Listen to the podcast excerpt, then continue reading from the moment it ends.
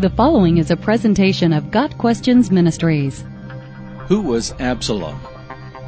Absalom was the third son of King David by his wife Maacah. The bulk of Absalom's story is told in 2nd Samuel chapters 13 through 19. He had a strong influence on his father's reign. The first recorded event defining Absalom's life also involved his sister Tamar and half-brother Amnon. Tamar was beautiful, and Amnon lusted after her. When Tamar rebuffed Amnon's advances, he arranged, through subterfuge, to have her come to his house where he raped her. After the rape, Amnon put Tamar out of his house in disgrace. When Absalom heard what happened, he took his sister in to live with him. For the next 2 years, Absalom nursed a hatred for his half-brother. Then, using some subterfuge of his own, Absalom invited Amnon to his house for a party. During the festivities, in the presence of David's other sons, Absalom had his servants kill Amnon in cold blood. Out of fear of his father, Absalom ran away to Geshur, where he stayed for 3 years. During that time, Scripture says that David longed to go out to Absalom, but we're never told that he actually did anything to reconcile the relationship. David's general, Joab, was ultimately responsible for bringing Absalom back to Jerusalem. However, even then, Absalom was not permitted to enter David's presence, but had to live in a house of his own.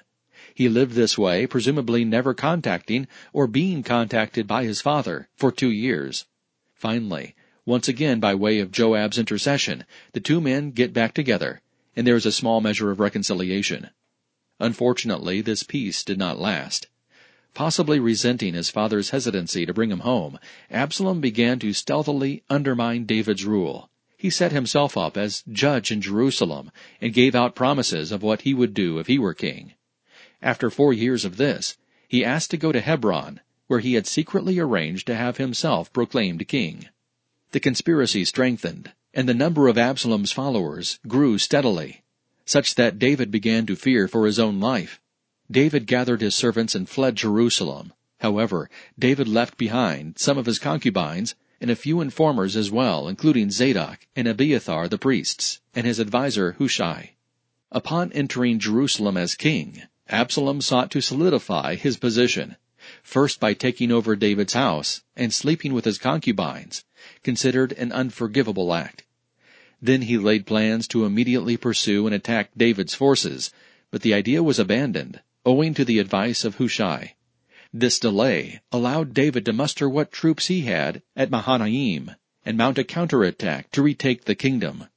David himself did not take part in the counterattack, having been persuaded by his generals to remain behind. He did give explicit instructions to the generals to deal gently with Absalom in spite of his treason.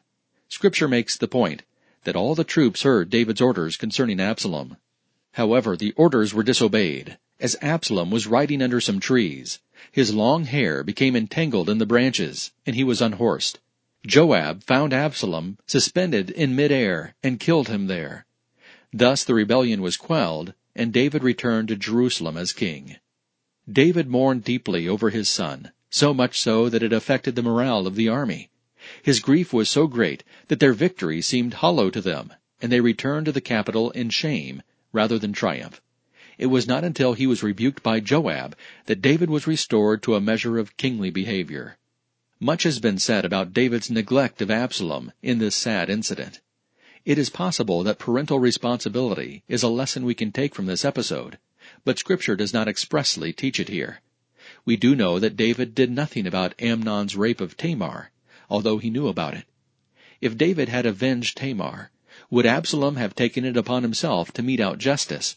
And what was the impact on Absalom's soul of carrying hatred for Amnon for so long? We don't know the answers to those questions, but it seems that David's inaction had a deleterious effect in Absalom's life. What we can say with certainty is that pride goes before a fall. Proverbs 16, verse 18. Absalom's self-promotion led to nothing. Also, God is sovereign. God foiled Absalom's plan to overthrow his father's kingdom. All events are settled in eternity, and nothing, not even the Absaloms of the world, can thwart the power of God to do as he pleases in history. Got Questions Ministry seeks to glorify the Lord Jesus Christ by providing biblical answers to today's questions. Online at gotquestions.org.